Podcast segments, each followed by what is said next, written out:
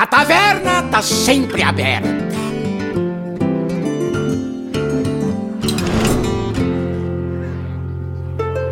Seja muito bem-vindo à trigésima sétima edição do Taverna H S, o seu podcast brasileiro sobre Hearthstone. E aqui estamos nós, mais um dia. E já que estamos falando de mais um dia, um novo patch, um novo horizonte no universo do H S, aqui ao meu lado, como sempre, temos o Paulo. E aí, Paulo, como estamos? Sobrevivendo a mais um dia? E aí, Vitor, beleza? Sim, tudo em paz, sobrevivendo aqui, mais uma semaninha braba de, de jogo, mais uma semaninha de meta, inclusive falaremos disso hoje, mas comigo tá tudo em paz. Muito bem, mano, muito bem. E aí, cara, muitas, muitas, muitas coisas aconteceram aqui no universo do H S desde que a gente gravou o último episódio, né? Dessa vez uh, deu um espacinho aí maior, né? A gente tá precisando manejar um pouco mais o tempo, você precisou colocar um filler do Drops cobrindo o Wild, né? O, o meta do Wild, que ficou muito maneiro, cara, muito maneiro, apesar de não ter a minha participação, né? Mas dessa vez vez a culpa do episódio ter atrasado um pouco foi minha, eu ando muito ocupado, né, troquei de emprego aí, a vida tá meio sinistra, então, então ainda bem que a gente teve o seu Drops aí, Paulo, pra dar aquela completada e deixar o nosso ouvinte feliz, que fica todo carente e reclamando que a gente demora pra lançar episódio. É, isso aí, é, e foi um Drops, mas assim, não foi um filler. Foi um senhor Drops, né? Teve quase o tamanho de episódio normal e cobrindo todo o reporte lá do modo livre. Então, se você gosta do modo livre, você volta, pode ouvir o nosso último episódio aí, né? Apesar de ser um Drops, ser o nosso spin-off, ele sai no feed igualzinho os episódios que você já tá acostumado. Pode conferir lá que tá maneiro. Muito bem, muito bem, maneiro. Então, vamos fazer aqui a escalada do nosso episódio de hoje. Vamos começar, como sempre, com os blocos de recadinhos e misplays. Uh, depois disso, nós vamos entrar numa análise muito interessante, a gente gosta de trazer monetização aqui e nós vamos falar, e não só falar, né? Nós vamos discutir se o modo padrão é o melhor modo para o jogador free-to-play, né? A gente tem essa impressão porque tem uma coleção menor de cartas, etcétera. Mas o padrão funciona bem para quem é free-to-play, sim ou não? Então aqui a gente está de novo tentando ajudar você a decidir onde colocar o seu dinheiro e quanto colocar. Eu acho que vai ser uma discussão muito interessante. E depois, já que a gente está falando se o padrão é ideal ou não free-to-play, nós vamos falar do meta do padrão, depois do patch. O patch chegou, nerfou umas paradas, buffou outras e, claro, agora nós temos um cenário um pouco diferente. Então, antes da gente começar isso, Paulo, eu acho que a gente poderia, como sempre, tocar a nossa musiquinha de introdução e começar oficialmente o episódio número trinta e sete. Não, vamos nessa, Vitor. Vamos ver essa musiquinha que ela tá começando a se encaminhar aí para as últimas vezes que vai ser tocada, né? Logo, logo tem mini set. Quando sai o mini set, significa que o sol da expansão começou a se pôr, né? Já passou do meio-dia e ele vai começar a descer lá no horizonte. Exatamente. Então vamos começar a curtir aí. Quem gosta dela, aproveita.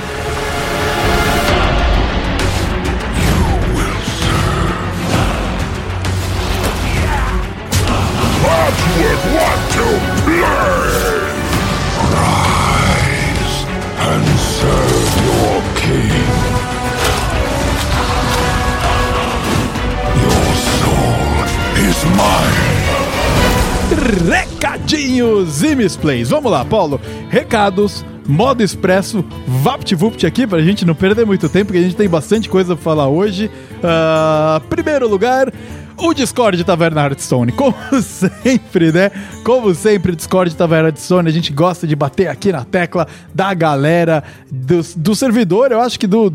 provavelmente, não sei dizer se é o único, né, servidor, sabe, só dedicado à fanbase, claro que tem também os servidores dos produtores de conteúdo e etcétera, mas esse aí é do jogo, né, não tem um dono, assim, tem um grupo lá de pessoas que modera o Taverna Hearthstone, incluindo o Machado, que sempre aponta aí uh, misplays pra gente, e outra galera lá muito engajada na comunidade, o Super Titã, né, inclusive ele também volta, sempre tá lá, e Ele, inclusive, fez aí as novas imagens lá dos GIFs e, e coisinhas da live do Casanova. Pô, cara, o, o cara, mano, muito bem, ali, mandando no Graphic Designs da vida. Então, pra você, meu querido ouvinte, que tá querendo se envolver e conhecer mais gente no universo do Hearthstone e entrar mais na comunidade, o Discord Taverna Hearthstone é o lugar ideal para você. Já que a gente tá falando aqui de servidores e blá blá blá do Discord, quem tá com o servidor novo é o Hearthstory, né? O Hearthstory criou lá o servidor dedicado dele do Discord, eu inclusive entrei, estamos lá. Então tá lá um grupo, um nicho da galeria que acompanha ele mais de perto. Uh, então se você, meu querido ouvinte, não conhece o canal do Hearthstory, vai lá pro YouTube conhecer. E se você conhece o, Ronaldo, o canal do Hearthstory, mas Mas não sabia que ele tá com o servidor do Discord, cola lá no YouTube que em algum vídeo lá ele vai falar quais são os links para você acessar o canal do Discord do Hearthstory. E se você não conhece o Discord, porque é uma boa possibilidade também, é um software, tá, de comunicação, você baixa e instala ele no seu computador e no seu celular.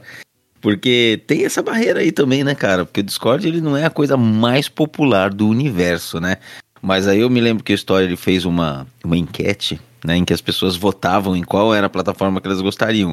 E, e na verdade a galera que já tá no Discord do Hearthstone provavelmente é quem votou em peso, porque o Discord ficou disparado em primeiro lugar, cara. Eu, é tipo assim, a bolha do nicho dentro da bolha do nicho. Exatamente. Né? Mas se você não sabe o que é Discord, é bom, é bom. Nós estamos gravando nesse momento através do Discord, cada um no seu canto do mundo. Exatamente. Esse é o típico, esse é o típico cenário de amostragem, né, Paulo?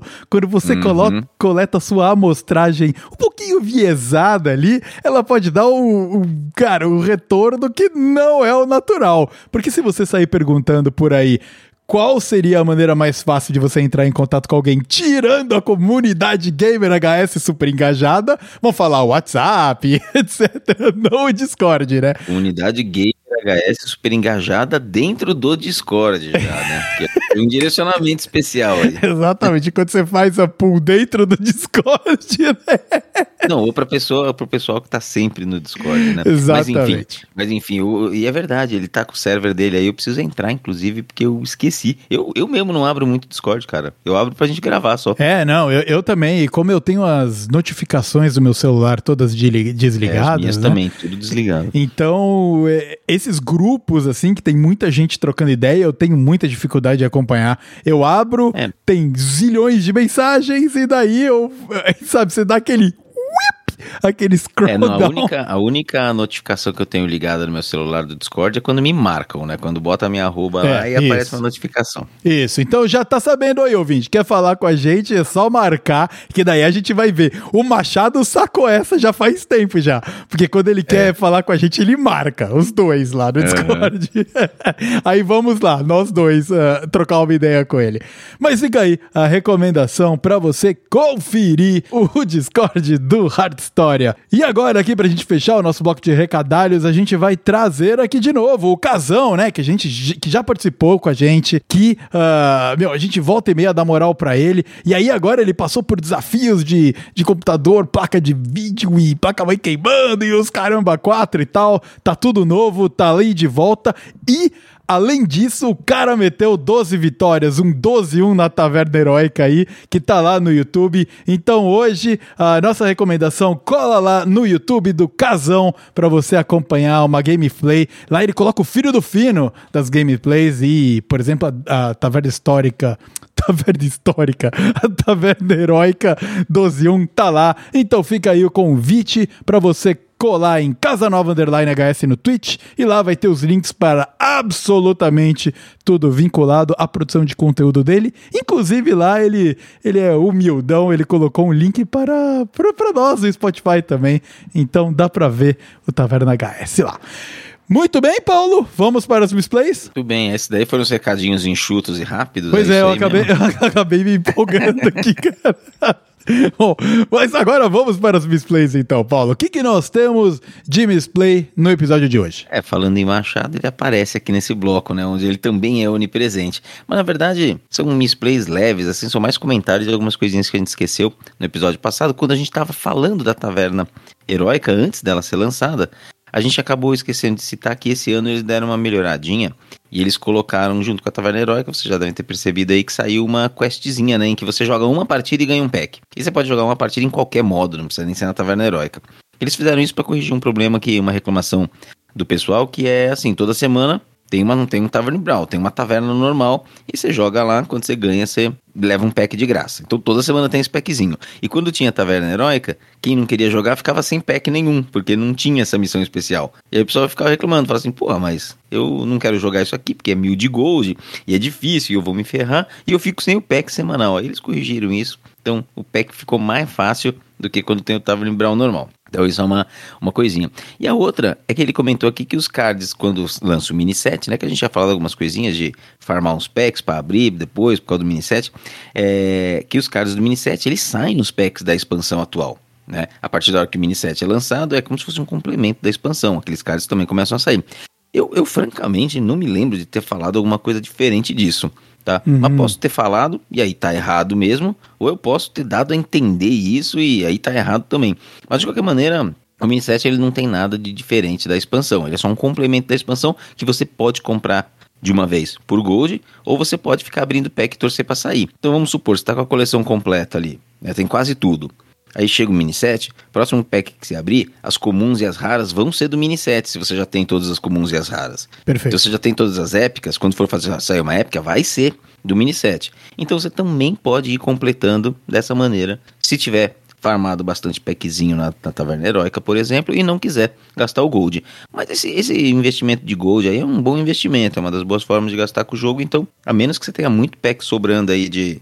de Elite Rei. Uhum. Vale pensar direitinho aí. Muito bem, perfeito. Então fica aí, né, as nossas correções, bem leve dessa vez, né, Paulo? Aí foi bem pontual. É, nem, nem, nem foi misplay, nem é, foi misplay, fez umas são... observações, né? Exatamente, muito bem. Uh, legal, cara, legal. Isso aí. Vamos aqui, seguindo em frente, então, o padrão. Vamos falar sobre o, o modo padrão. O modo que a gente mais joga, você aí se aventura bastante uh, pelo Wild também, mas acredito que maior parte do seu tempo normalmente é vinculado ao modo padrão, né? E, ou, ou não, ou você acha que você tá gastando mais tempo no Wild do que no padrão hoje? Ah, varia bastante. É que, na verdade, tem season que eu jogo muito mais o livre, tem season que eu jogo mais o padrão. Quando o padrão, ele tá meio... não tá muito divertido, não tá muito legal, ou eu não tô gostando muito, aí eu jogo mais o Wild. Mas é que, na verdade, a, o, o tópico que a gente colocou aqui é, é um pouco uma, uma coisa que, assim, que ela não me afeta diretamente, uhum, mas é uma coisa que eu tenho refletido ultimamente, que diz respeito à, à questão do free-to-play dentro do jogo. Que a gente sempre vê, assim, a gente já viu o Trump, já viu o Tesla fazer, assim, runs que são free-to-play pra mostrar, assim, olha, com uma coleção enxuta, você passa pelos níveis de aprendizado, e aí você monta um deck competitivo, uhum, né, competitivo, é, e bem barato, e chega no Lenda, no modo padrão, por exemplo. A gente já viu isso algumas vezes. Mas aí, eu comecei a refletir essa questão aí de que, será que o modo padrão, ele é o melhor pro jogador free-to-play? Porque a gente fica pensando no modo livre como aquela coisa muito cabulosa, sabe? Que tem carta de toda a história do jogo e que, meu, pra você poder jogar lá, você precisa de uma coleção enorme e tudo mais. E assim, se você joga o modo livre, e você joga há algum tempo já, há alguns anos, você vai perceber que tem alguns arquétipos, por exemplo, que eles são quase perenes lá dentro. Uhum. Em que eles existem desde sempre. Colocar, por exemplo, o, o Secret Mage, que teve uma pequena fase de baixa aí recentemente, mas ele voltou com toda a força agora. E você vai vendo lá, claro, tem algumas inclusões de cartas, conforme as expansões vão vindo, mas tem um core do deck que não muda. Então assim, eu fico muito refletindo na, na questão de que se um jogador free-to-play monta um deck do meta lá, desse tipo, ele vai precisar ficar fazendo pequenos ajustes. Tem expansão que vai sair e que não vai nem fazer coceira naquele deck, ou praticamente não muda o meta do livre. Uhum. Tem expansão que vai sair, que vai mexer um pouco mais. Uhum. Só que talvez o ambiente do livre seja um ambiente muito mais estável, né, para esse tipo de jogador. Então, assim, pensa em instabilidade do meta. A gente tá falando de arquétipos que podem viver durante muitos anos, às vezes vão ficar um pouco em baixa, mas aí desce para um tier dois ali, muitas vezes continua competitivo. Novos cards, eles vão ter um impacto pequeno no modo livre. Balanceamentos, esses patches que a gente volta e meia tem, eles são focados na qualidade e em mexer o meta do modo padrão. Não uhum. necessariamente isso daí interfere no modo livre. Às vezes o impacto não é grande, é um impacto limitado. E uma coisa importante, não existe rotação de cards no modo livre. Na verdade, os, mo- os cards sempre estão no modo livre e a rotação, quando a gente fala, ela é no padrão. Então, você pega o que vai acontecer em alguns meses, que é a rotação no padrão. Para um jogador que chegou lá pelo meio, pelo meio do ano passado, no ano passado, ele vai ter... tá com uma coleção em formação. Essa rotação ajuda ele, porque vão sair cards de dois mil e vinte e um. Só que aí o ano que vem, parte da coleção que ele montou, ele já não pode mais usar no modo, no modo padrão. Uhum, é. Então cards importantes, mas que só funcionam no padrão, que não tem poder para funcionar no livre. Uhum. Esses cards ele tem que desencantar e começar a fazer novos. Quando ele desencanta, ele perde bastante valor, né? Porque o pó arcano, para você fazer uma lendária, é mil e seiscentos. Quando você desencanta ela, é quatrocentos. Então, se você está sempre desencantando e procurando estar tá com a coleção do padrão em dia, você está sempre lutando contra esse dust que vale só um quarto para você fazer suas cartas. É. Cada lendária que você fizer do padrão, provavelmente é isso que vai acontecer com ela. Agora, uma boa lendária do modo livre, um game, por exemplo, que é a estrutura ali, que é a base dos decks de carta par, você não desfaz nunca mais. Porque sempre existem decks que usam o game, porque você ter o seu poder heróico bufado é muito bom. Uhum, né? Uhum. E aí você usa cartas de custo par. Então é uma coisa que eu comecei a refletir e de- decidi fazer uma experiência com a minha conta da Europa, que eu só uso a minha conta da América, né? Minha conta principal é lá. Então eu peguei a conta da Europa, que eu nunca tinha feito nada lá, e comecei a passar pelos rankings de aprendizado, né? Tô lá pelo ranking, acho que doze, onze, alguma coisa assim. Tô quase terminando, né? São quarenta rankings madeira de aprendizado. E assim que eu terminar os rankings madeira, eu vou desbloquear o modo livre. E aí, ao contrário das outras runs Fleet Play que a gente viu por aí, eu não vou jogar o modo padrão, né? Chegar no lenda nem nada. Eu vou, provavelmente vou começar ali com uma estrelinha no modo livre, provavelmente vai ser assim, né? Porque é. eu vou eu vou estar com um multiplicador mais alto no padrão. É. Mas no livre, provavelmente vou estar com uma estrela, então vai ser foda. Mas aí eu vou procurar for fazer um deck do meta e dar uma manutenção nessa conta. Então, fazer as questzinhas e tal, tocar assim. Vai ser uma conta secundária, mas vai ser uma conta de teste, de formar uns dois ou três decks do modo livre, sabe? Um Pirate Rogue, um Even D K, sabe? O D K Par lá tá bom, né? O Unholy, profano. Um Secret Mage. E, e, e conseguir o pó pra fazer isso e administrar esses decks ao longo do tempo, né? Pra ir sentindo se isso funciona ou não. E eu acho que pode ser uma experiência interessante. O ponto negativo é que não tem muita variedade, né? Vai ficar chato. Se alguém só joga assim, mano, vai passar tipo anos jogando aí de Secret Mage, a pessoa às vezes vai se vai enjoar, né? E vai achar ruim. Não. Mas a coisa aqui não, não é um teste pra saber se vai ser legal. É um teste pra saber se é viável. Isso é mais fácil pro free to play. É, e não necessariamente a pessoa precisa jogar anos com o deck. Ela só tem mais tempo, e esse deck ele é mais pereno, como você falou, né?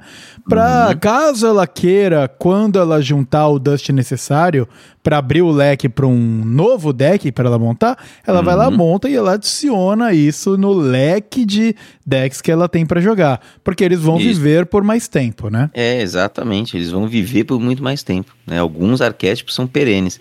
Então, assim, e a questão de ser divertido, mais ou menos divertido, cara, é o tal do pay to fan do H S, né? O H S, ele não é pay to win, mas ele é pay to fan, cara, pra você se divertir, jogar com tudo, jogar com o que você quer, você vai ter que botar grana. Se você for free to play, isso não vai acontecer, provavelmente. Mas, enfim, é uma, é uma, uma experiênciazinha interessante que, a gente tá, que eu tô fazendo. E coisa, meu, muito tempo, vamos devagar, vamos na miúda e vamos entender como é que funciona esse modo livre se o cara for free to play. Porque não é um bicho de sete cabeças o modo livre. É só entender o meta e ter um deck competitivo, sabe? É, é não é diferente do padrão. Só que a diferença é que o seu deck competitivo vai ser competitivo ano que vem. É. Entendeu? Daqui a dois anos, se pá, com a inserção de uma ou outra carta. É, talvez seja só um pouco mais difícil para você analisar o meta do... do... livre por causa de menos estatísticas, tem menos gente jogando livre, né? Então o acesso à informação, sim, ele é um pouco mais difícil do que o padrão que está escancarado em todos os lugares, uh, seja H S Play, seja produtores de conteúdo, seja uhum. nós que cobrimos tanto, né, o padrão. Uhum. Então, eu acho que tem esse, essa dificuldade aí pro novo jogador, né? É que aqui a gente não tá falando novo uhum. jogador, a gente tá querendo, um, por exemplo, o perfil que você está é um jogador veterano com uma conta free to play. Qual que é essa experiência de jogo, né? Uh, vai ser uhum. mais fácil para você entender qual é o meta do, do livre do que um jogador novo, que nem o meta do padrão consegue entender direito, né? É, é isso, exato. É, é, e o livre, assim, ele é um modo mais difícil, né? Uhum. Tem umas interações lá, são mais complicadas e tudo é. mais. Agora, de fato, talvez não seja pro novato. O novato que acabou de terminar os rankings madeira ali, talvez seja o ideal ele passar um tempo no padrão.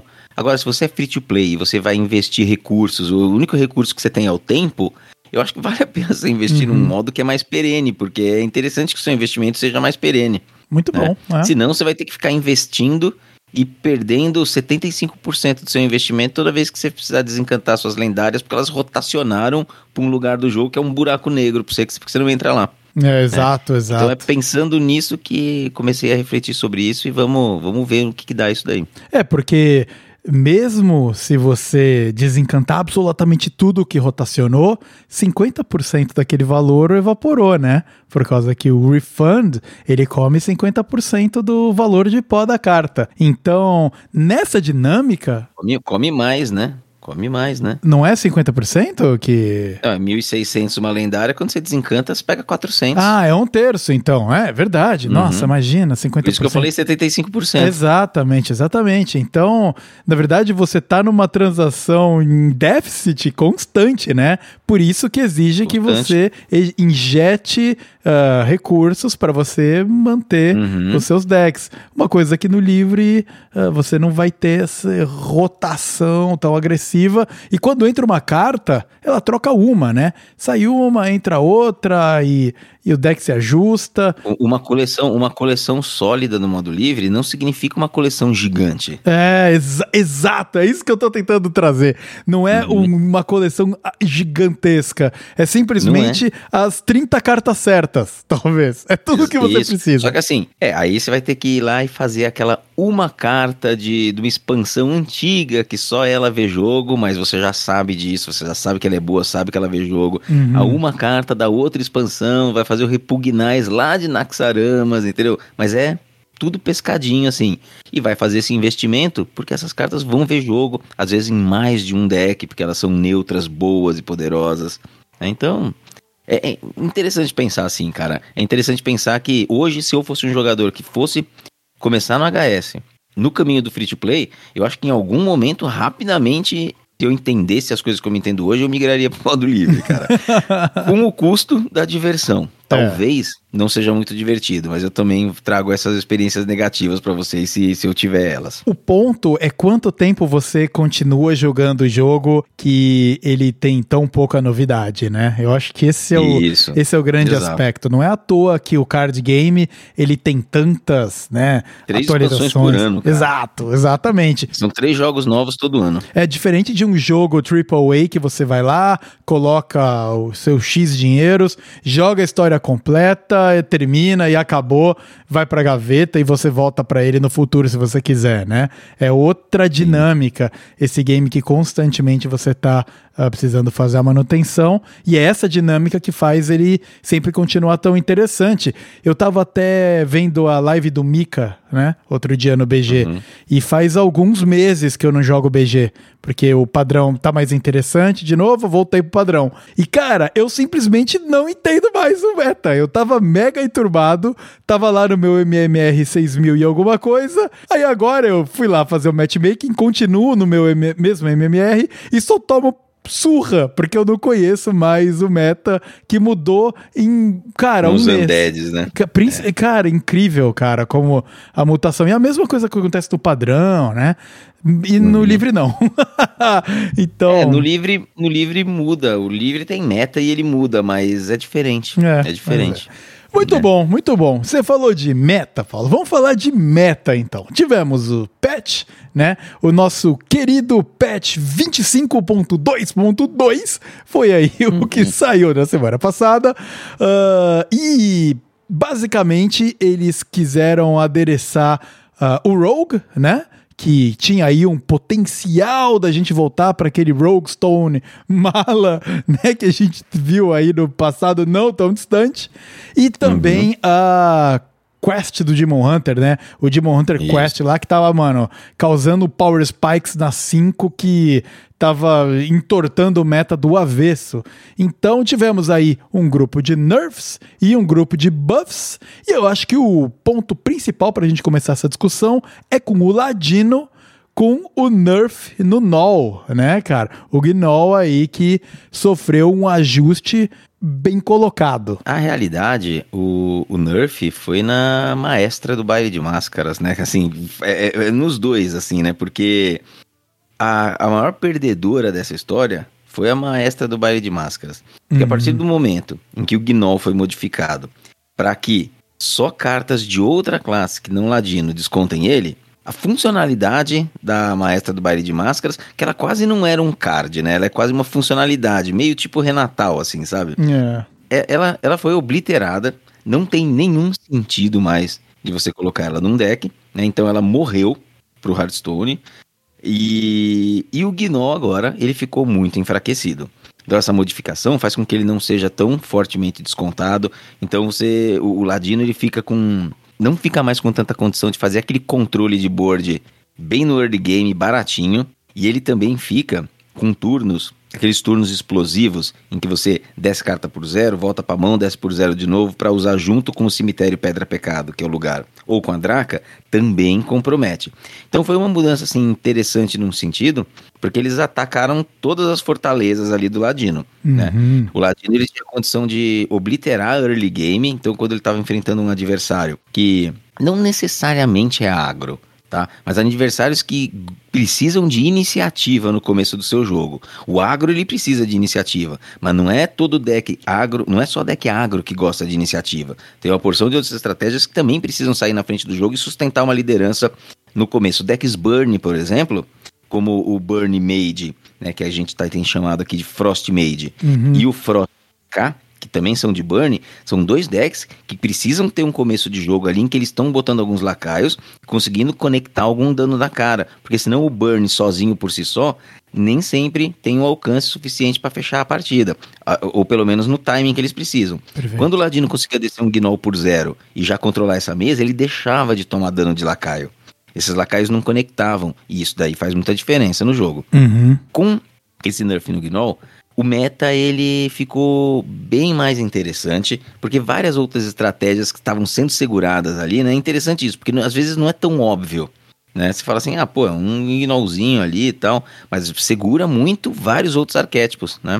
Então, outras estratégias floresceram. E esse ponto, Paulo, é, é muito legal porque ele cai de novo nos nerfs que a gente tem comentado, que são ajustes sutis na carta, né? A gente já falou do D K, que simplesmente você pode mudar o número de gemas que você tem em cada carta. Esse aqui é só um ajuste de texto, que uhum. é, é um simplesmente um não, né? Então, antes era para cada carta de outra classe que começar na uhum. sua mão, vai descontar. Agora é para cada carta de outra classe que não seja rogue. Que não seja rogue. Exatamente. Então, assim, pra, pra quem, pra quem tá um pouco perdido aí, qual que é o lance da, me- da Maestra do Baile de Máscaras? O, o Ladino, ele entra disfarçado de uma outra classe, e quando ele é uma, enquanto ele é uma outra classe, os cards de Ladino que ele compra são de uma classe diferente da dele, porque ele tá sendo mago, por exemplo. E isso ia descontando o Gnoll. Com a mudança do texto do Gnoll, agora não desconta mais. O Gnoll ele só vai ser descontado por cartas de outra classe que não sejam Ladino. Uhum, uhum. Que não sejam Ladino. Então não adianta mais você entrar disfarçado. Por isso que eu mencionei há pouco que a Maestra do Baile de Máscaras tomou um baita de um nerf e ela, ela foi apagada do jogo. Ela foi é. apagada do jogo. Não faz sentido mais você rodar ela no deck, né? Não faz sentido, não tem mais porquê. O pessoal pode até argumentar, ah, mas é... No Tiff Rogue pode ser, porque ele tem essa proposta. Até pode ser, mas é mais porque você quer se divertir com ela e menos porque ela é boa, né? Ah, mas aí você entra disfarçado e você atrapalha o mulligan do seu oponente. Ah, mais ou menos. Isso não faz diferença suficiente para você incluir ela, né? Uhum. Ah, o jogo aí, a gente já tá com ela há bom tempo aí no meta. E a gente sabe que não era por isso que ela rodava. Ela rodava por causa de duas cartas que tem no deck, que é um Gnoll e outro Gnoll. Por isso que ela rodava. Isso era suficiente.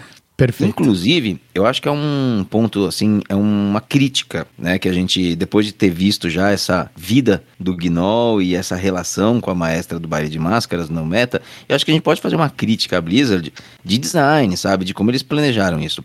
Porque eu acho que a Maestra é uma carta muito interessante, eu acho que isso que o Rogue pode fazer de entrar de outra classe é legal. Só que quando você faz uma carta que é um três dois ruim, você nunca quer comprar esse três dois, é uma carta fraca, e só faz sentido usar por causa de uma outra carta, que tem duas cópias lá, que é o Gnoll. Não faz sentido usar ela por nenhum outro motivo. Você concentrou demais o poder no Gnoll. Então, se você queria que a Maestra do Baile de Máscaras rodasse, seria interessante você pegar todo esse poder que você botou no Gnoll, que sozinho justificava a inclusão dessa carta ruim, e separasse em outras cartas. Lança uma spell que se beneficiaria disso também, lança um outro lacaiozinho, bota umas outras cartas, sabe? Faz um, um shell que funciona bem se você colocar a Maestra. Uhum. Por quê? Ah, mas aí o deck fica ainda mais forte. Fala, não, você não ia lançar o Gnoll como você lançou. É. Você ia dividir o poder dele entre outras cartas. Aí quando você... Porque senão fica aquela coisa do Power Spike, que a gente fala tanto. Cartas muito fortes que são compradas e mudam completamente o caminho do jogo. Então eu achei, assim, vendo agora, é um design muito preguiçoso. Eles foram muito preguiçosos, sabe? Eles soltaram um Gnoll para justificar a Maestra, e aí mexeram no Gnoll, o Gnoll saiu do meta. Uhum. Aí saiu a Maestra também. Aí eles foram lá e deram uma bufada no Gnoll de novo. Aí ele entrou, aí entrou a Maestra. Então eles não conseguiram, uma... eles não conseguiram ajustar o poder, porque só tem uma carta para mexer. Entendeu? É. Então eles foram lá e falaram assim, ah, já que eu não consigo arrumar, eu vou tirar do jogo. Uhum. Entendeu? Tirou a Maestra do jogo. É. Uma mudança no Gnoll. É. É, é uma venda casada praticamente as duas cartas, né? Elas estão de mãozinha é. dada ali. É, é, mas é, é o problema de fazer, fazer o combo do poder, né, mano? Você botou todo o poder do combo ali em uma coisa só, e aí depois você não consegue mais arrumar. Pois é. A outra carta, né, que acabou sendo nerfada no... pro Ladino, a gente nem precisa cobrir em tanto detalhe, porque a gente também quer dar uma uhum. destrinchada no meta, mas ela é, é relevante, que é o o cemitério, pedra de pecado lá, a localização, uhum. o location, o local, não sei uhum. qual que é o, é o lugar, termo. É o lugar. Lugar, o termo correto é o lugar, foi, uh, foi nerfado, então o grande lance é que agora os fantasminhas marotos lá, eles não têm o stealth, eles não estão, né, uh, furtivos. furtivos, então... Parece bobo, mas na verdade é uma puta diferença, né? Decks ali que tem remoção agressiva, mas precisa mirar, precisa direcionar, e aí que uhum. a gente tá incluindo, por exemplo, uh, Warrior, né? Essa galera que tem pack de remoção, mas não consegue tirar a carta, uh, agora pode.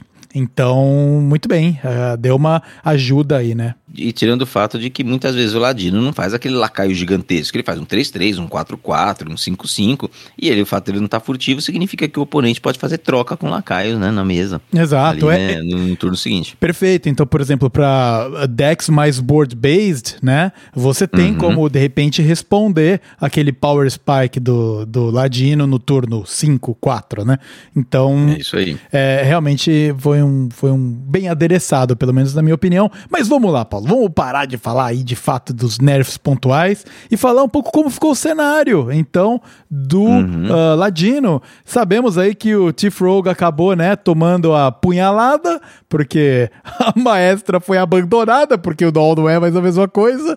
Fica um pouco na mão do Miracle, que é o deck que você gosta de jogar, inclusive. É, o Tiff, o Tiff, ele continua com estatísticas meio... Uh, ele, ele não mudou tanto, ele não piorou tanto, ele continua, ele tava meio ruim, ele já era tier três, e ele continua tier três, tá? Hum. É, às vezes a gente perde umas partidas pro Miracle, que ele faz umas coisas cabulosas ali, você fala assim, ah, mano, tá muito quebrado, tá muito broken. Você mas diz no o geral, Tiff, né? Não o Miracle, o Tiff. O Tiff, o Tiff, o Tiff, o Tiff. Ele faz algumas coisas muito cabulosas, você acha que tá muito forte, mas na verdade não, ele tá num tier três ali, já acomodado faz um tempo, e assim, não tem uma grande matchup spread, a gente vai olhando aqui, né, os decks ordenados por participação. Você pega o Tiff, cara, ele sofre, ele sofre, ele tem uma parelha ali contra o, o D K de runas de sangue, ele tem um pouquinho de vantagem contra um Cavaleiro da Morte aleatórios lá, sabe, quando ele ganha muito rápido a partida, Mas no geral ele tem uma matchup spread bem ruim e tá num sólido tier três. O Miracle, ele tá sofrendo, né? Aqui no report do H S Play que a gente tá vendo dos últimos três dias, ele tá com cinquenta e um por cento. Né, do diamante ao lenda em diante. Uhum. Uh, no reporte que o Vicious, que o Vicious tinha mostrado, ele estava sendo tier dois, só no top mil lenda, e estava pior no resto da ladder. Já deu uma melhoradinha aqui, né, porque o deck passa por ajustes, começa sempre melhorando no top mil e depois o resto da ladder vai aprendendo a jogar. É. Mas piorou bastante, piorou bastante, é. Ele já enfrenta mais dificuldades. É, mas é jogável, acho que agora talvez ele esteja com o poder ali já uh, no, no lugar certo. Então, para jogar de ladino atualmente, o caminho continua sendo o Miracle e é viável. Só que tá bem mais desafiador. Aqueles turnos fáceis que a gente ia jogando qualquer coisa e de repente tava tudo custando zero, não tinha que pensar muito. Né? Quer dizer, sempre tem que pensar, mas era bem mais fácil fazer. Agora é mais cabuloso. Você precisa usar seus recursos, escolher se você vai fazer os fantasmas, ou escolher se você vai guardar para fazer com a Draca. Provavelmente você não vai conseguir fazer tudo no mesmo jogo, né? Vai ter que fazer as escolhas ali dependendo da match. Ficou bem mais difícil e a win rate cai mesmo. E é um ponto interessante, cara, do Ladino. Tem muita gente do High Legend que joga com Ladino, né? Esse é o grande uhum. lance. Então, é interessante ver como o Miracle Rogue, ele vai sendo reajustado meio que com uma certa assertividade, assim. Porque a galera lá de cima gosta de jogar. Então, opa, isso aqui não tá caindo, então ajusta aqui, ajusta ali, ajusta colar.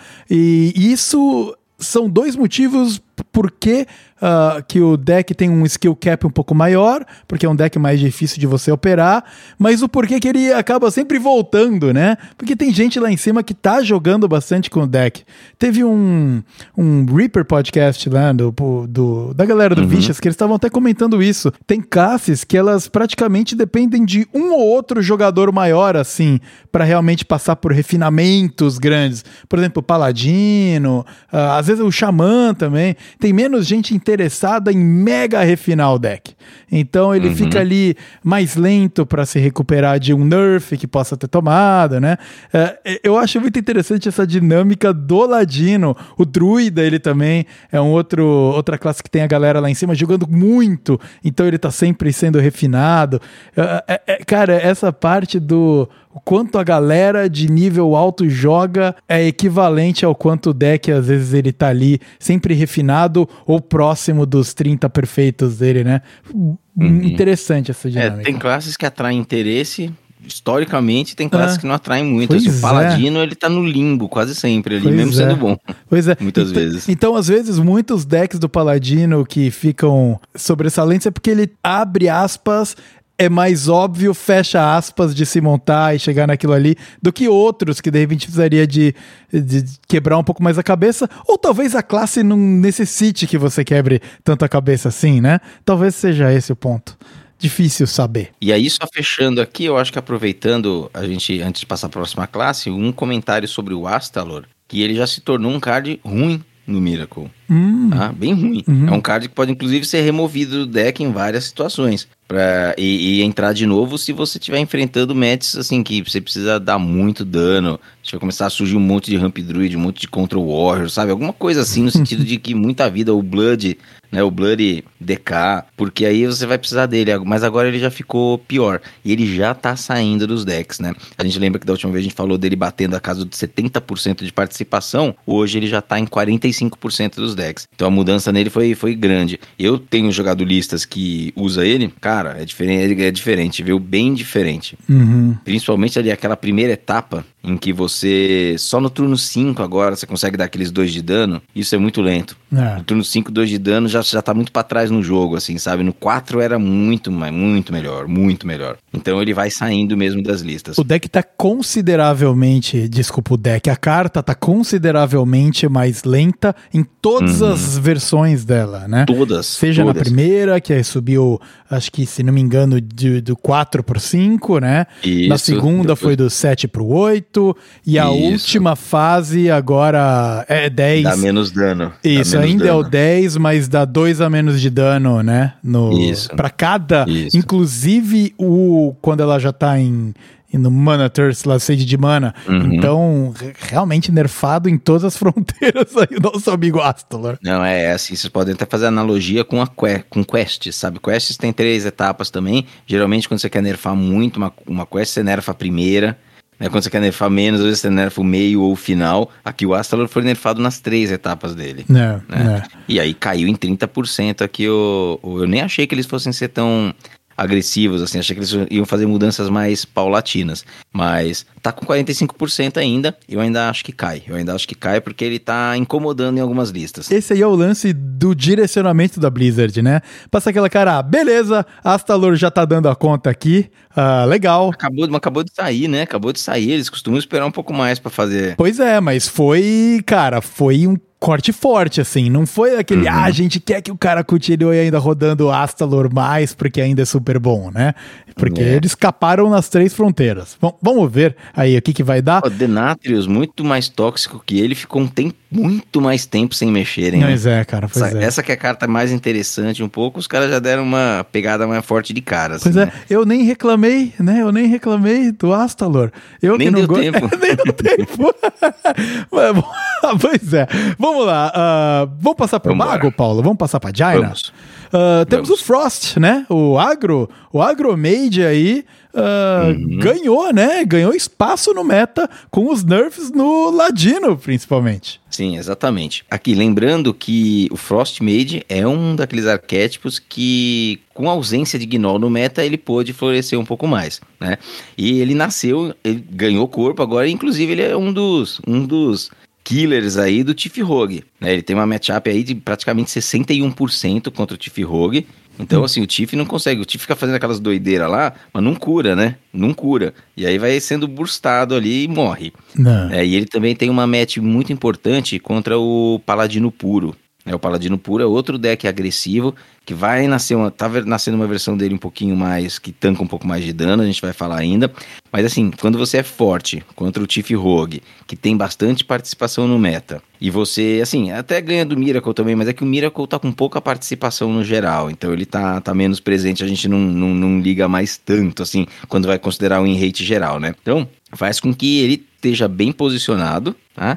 E tem poucos arquétipos aí que estão conseguindo fazer frente para esse Agro Mage, para esse Frost Mage. Um irmão deles de classe é um deles, que é o Big Spell, né? Que passa tempo, sai tempo, o Big Spell tá aí, né, cara? Às vezes a gente não fala muito, mas ele tá sempre num tier dois ali e sempre com um poder. E tem o Mine Lock também, né? O Mine Lock ele já é um deck um pouquinho mais específico, né? Mais difícil de jogar, mais complicado, mas ele também tem boas estatísticas contra o Frost Mage, né? Uhum. Então, quando a gente olha aqui a matchup spread do Frost, a gente verifica que ele tá num tier dois, tá com cinquenta por cento aqui do land em diante, e ele tem matches polarizadas, uhum. né? Então, ele vai muito bem contra, contra alguns decks, mas ele sofre um bocado contra outros, né? Então, você pega aqui o Miracle, ele tem sessenta e oito por cento, Paladino Puro, setenta por cento, Tiff Rogue, sessenta por cento. Mas aí você vai ver o Blood Death Knight, o Ramp Druid, que ele sobe muita vida, já cai muitas estatísticas. O Spell D H com a capacidade de cura, né? Isso, o Spell D H.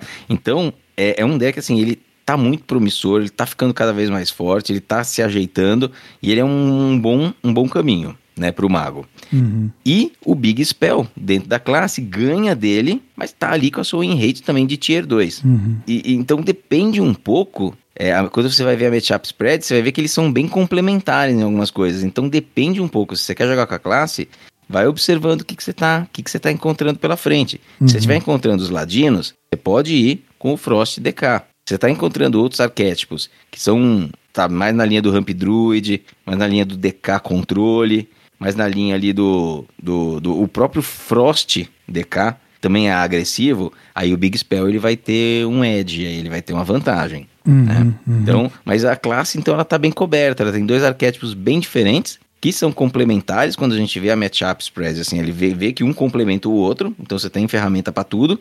Né? E no final tem o Ping Mage ali, que tá uma porcaria, né? Ele tá com é, estatísticas de tier três, mas o pessoal do Vicious acredita que há espaço pra esse deck melhorar ainda. Eles só precisam deixar de rodar algumas cartas que são dessas que o pessoal fala que é do Cassino Mage, né? Que ele descobre um feitiço assim, descobre um feitiço de não sei o que, e faz não sei o que, que isso daí tá puxando o deck pra baixo, né? Uhum. O pessoal gosta de inovar. Na verdade, o, o classicão ali já funciona pro ping, né? Que é botar a mesa, dar uma pressão, dar dano, depois encaixar o aura firme, né? O hero card, dar mais dano e fechar o jogo com o Mordresh.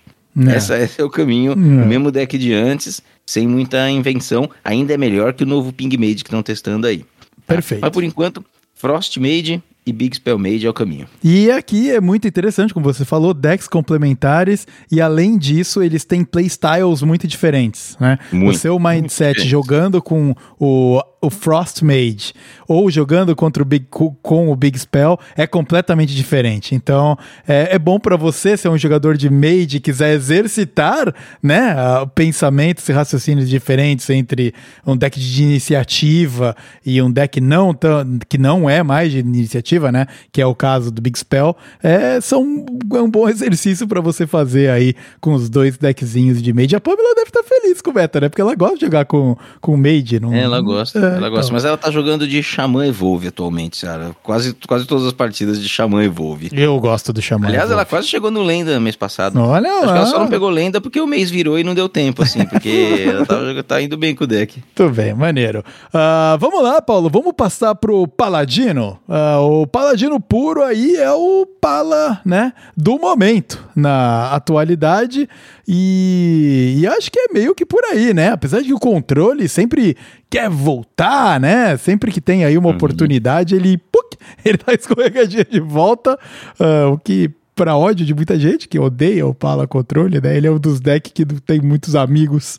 Mas como tá o mundo do Paladino pós-patch? É, o, o, o Paladino mais importante, né? O que vê mais jogo é o Paladino Puro mesmo. E então, assim, ele é o melhor, ele é um dos melhores decks fora do, do ranking Lenda. E mesmo dentro do Lenda, ele é bastante forte. E, e o que aconteceu é que muito Pala Puro no Lenda, quando virou o patch, porque estava todo mundo muito preocupado com o Mine Lock. O Mine Lock foi que se dominar tudo, né, por causa da matchup spread. E aí apareceu muito Paladino ali para tentar já, tipo, dar uma counterada prévia nesse, nesse bruxo. Né? E só que aí a gente acredita que deve cair um pouco a participação, né? Porque aí o Mine Lock fica, diminui, né? Começa a ter a ascensão do Frost Mage, começa a ter a atenção do, do Frost D K, que são decks que vão congelando lacaios e tem dano direto da mão. Então quando você congela o board, né, e tem burst, você já está em vantagem contra esse Paladino. Uhum. Né? Então é possível que a participação dele comece a diminuir e em função da ascensão desses dois decks. É, e aí muito em função disso...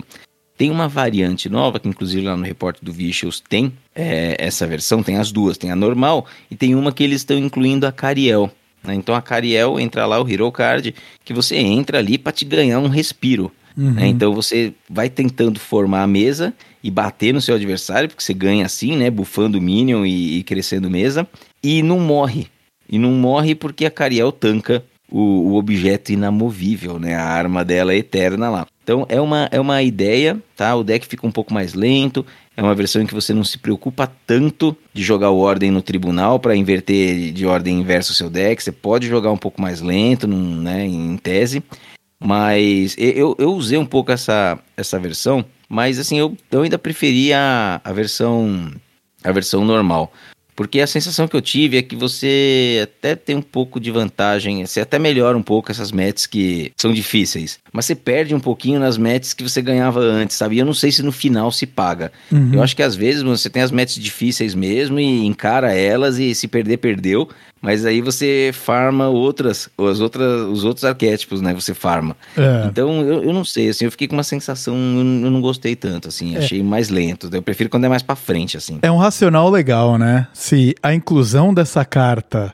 ela melhora consideravelmente a sua match ruim para uhum. compensar a sua perda contra as outras matches que você tem. É, esse é o grande balanço. Porque às vezes, é. se você tem uma match péssima, você coloca uma carta lá para determinada match e ela só fica ruim, mas as outras que eram, sua, eram boas para você caem pro neutro, você tá perdendo, na verdade, porque a péssima que era ruim, você ainda tem a tendência de perder. E as boas que você tinha tendência de ganhar, agora ficou neutro. Então você não tem mais a vantagem lá, né? Então é, uhum. é, é um ponto de... Será que vale? Será que não vale? Um, e é onde cai de novo no refinamento, né? Quanto mais se refina um deck, quanto mais estatísticas você tem sobre ele, mais ele melhora. Então... é um ponto aí. Então fica aí. Se você tá querendo ter um pouco mais de sobrevida contra o Frost, né? Do Mage, que no caso aí é um um dos, dos grandes fatores para você colocar a Cariel, você pode colocar, mas ela vai impactar um pouquinho uh, o, os outros. E mesmo assim, a matchup contra... Mesmo com a Cariel, ela é desfavorável contra o Frost, né? Ela continua ah, sendo é ruim. Desfavorável. É. Ela é desfavorável. Perfeito. É que sem a Cariel, ela tá aqui nos seus trinta por cento, né? Aí mas, com a Cariel vira uns quarenta por cento, assim, mas, né? Tipo, então... mas esse é exatamente o ponto. De trinta a é. quarenta, vale a pena você T K contra aquele exato arquétipo? Talvez não, porque é. quarenta ainda é ruim, né? É, a sensação que eu tive é, é de, que, de que não vale. Mas o Paladino Puro, com ou sem Cariel, ele é uma força... Né, na ladder hoje, então é uma versão aí que é interessante, né? Finalmente o Paladino Puro ele deu as caras, aí tem alguns arquétipos que são, sempre se falou aí, né, e eles nunca foram bonzões, agora eles estão sendo bem fortes, né, estão sendo bem fortes, então o Paladino Puro. Ainda dentro da classe a gente tem o Control Pala, que nem você falou, né, o Paladino Controle, é, ele ainda pode ser explorado, mas desde que o pessoal desencane da versão com o Reno Jackson, né? Uhum. Então o Reno Jackson você bota lá, se você não tiver cartas repetidas no deck, você cura para cem por cento da sua vida, mas é, é, um, é uma restrição grande você não poder ter duas cópias das suas cartas boas. Uhum. É uma restrição grande, né?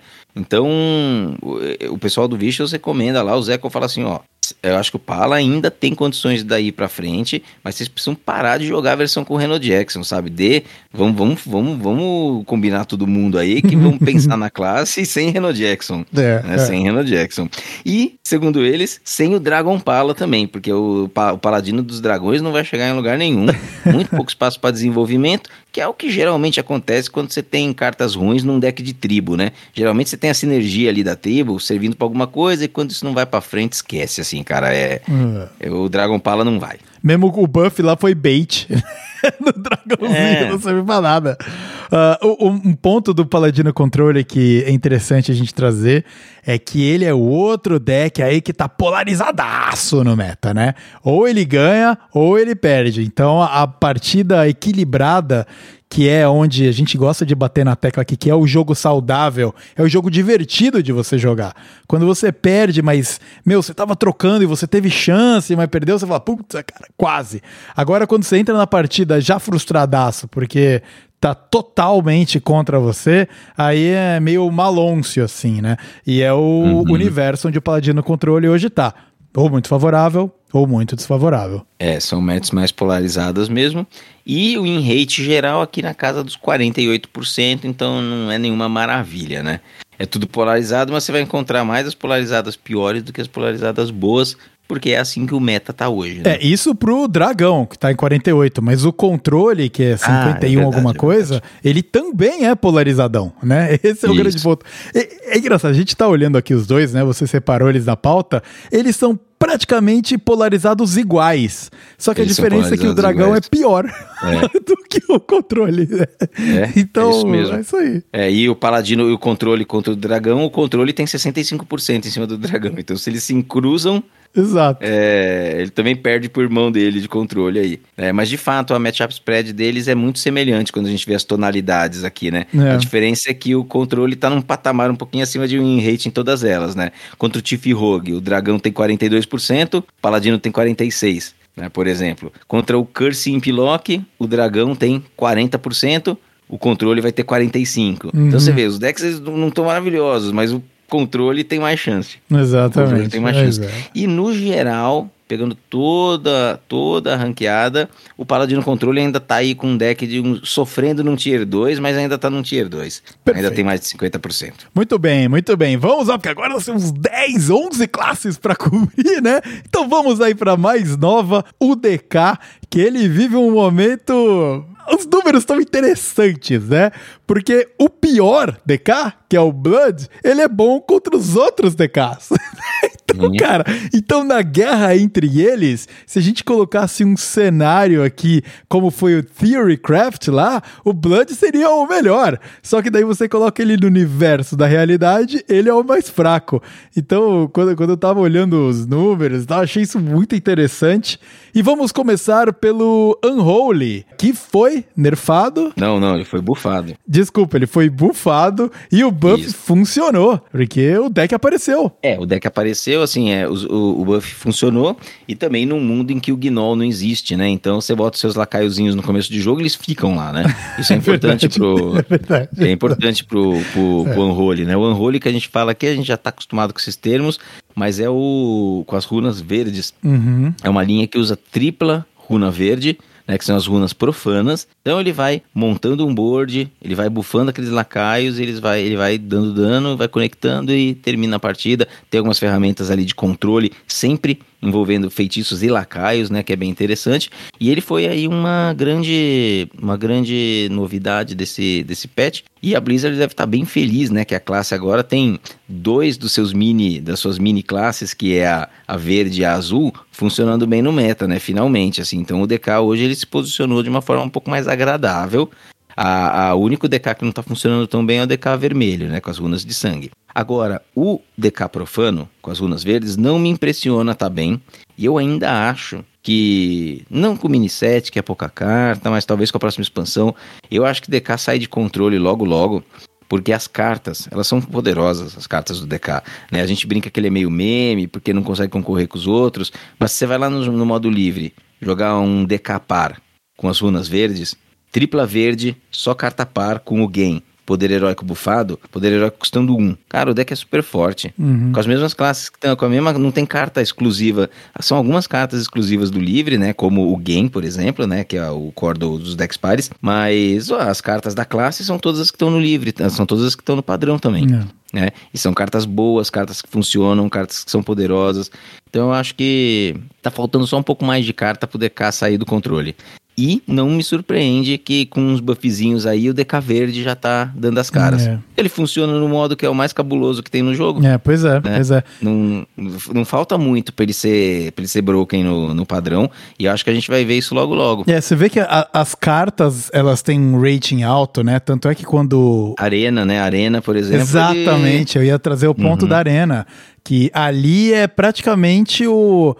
a troca simples de minions ali para qual tem mais valor e qual tem menos valor, que cartas tem mais Isso. valor e menos valor. Ela é muito direcionada uhum. a valor, né? É, no duelos ele tá bom no também. No duelos ele tá bem também, né? Ele, ele tá bom, que aí você tem os buckets ali, eles são mais, tem menos carta, né? Enxuto, ali, então, acho que... né? É, pois é. é. Enxuto. Enxuto com cartas boas, né? Esse é, o, uhum. esse é o grande aspecto. Então tem aí o potencial Exato. De perder o controle. Então temos aqui o...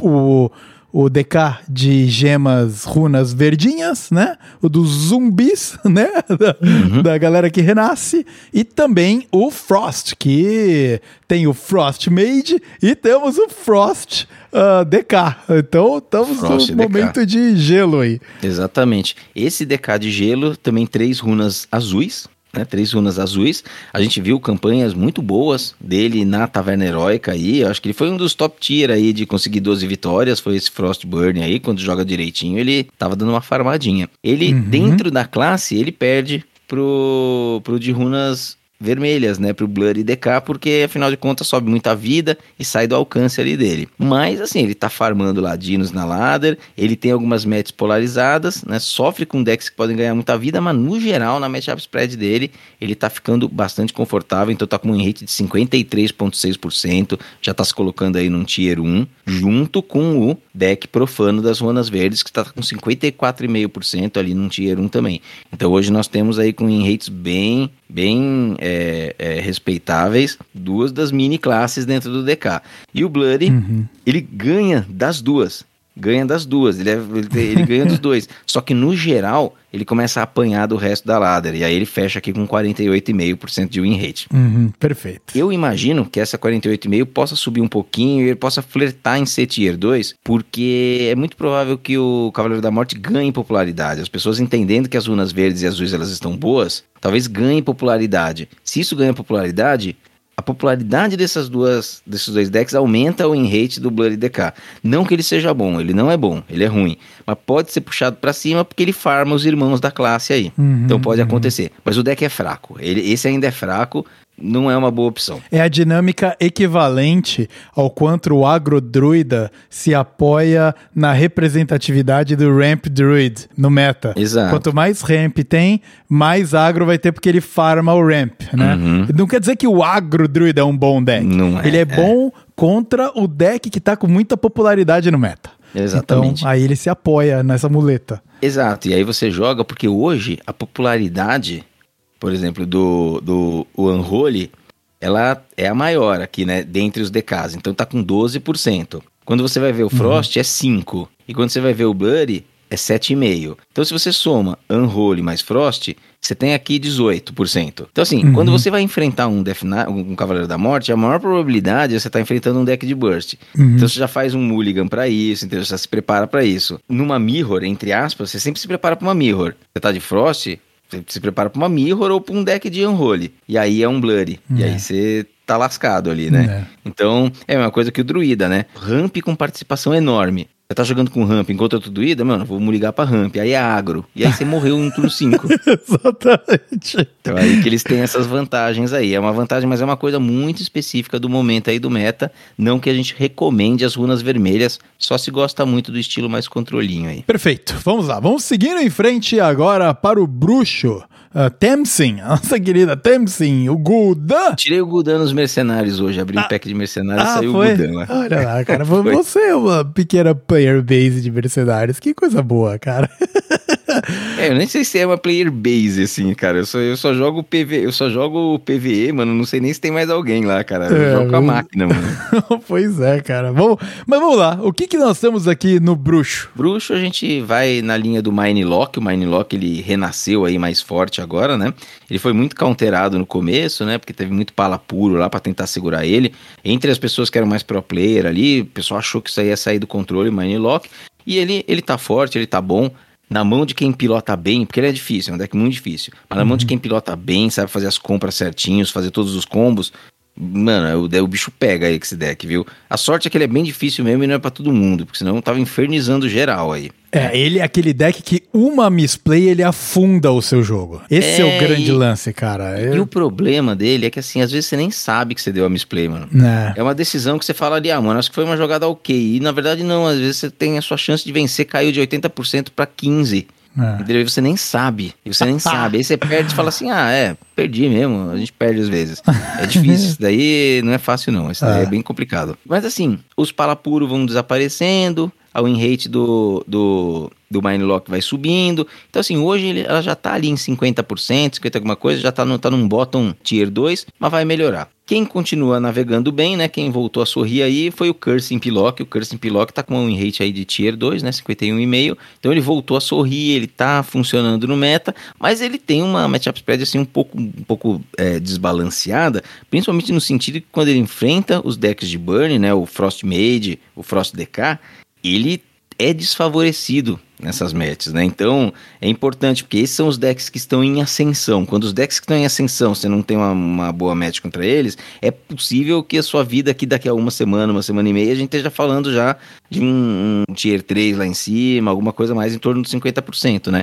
Então talvez não seja o caminho do futuro, mas uhum. hoje ele funciona e funciona vers- melhor que a versão do Imp Lock puro, né? O Imp Lock puro, se o Curse está com cinquenta e um vírgula cinco por cento, o Imp Lock tá com quarenta e sete vírgula cinco por cento, então a versão pura aí do Imp Lock não funciona muito bem. E o Mine Lock, ele tá na média aí em cinquenta vírgula cinco por cento, só que na mão de quem joga bem, isso melhora. Na mão dos cabeça de bagre aí, tipo eu com esse deck, o win rate é, é bem pior, tá? Mas o cenário do bruxo é esse daí, tem os impizinhos uhum. e tem o Mine Lock.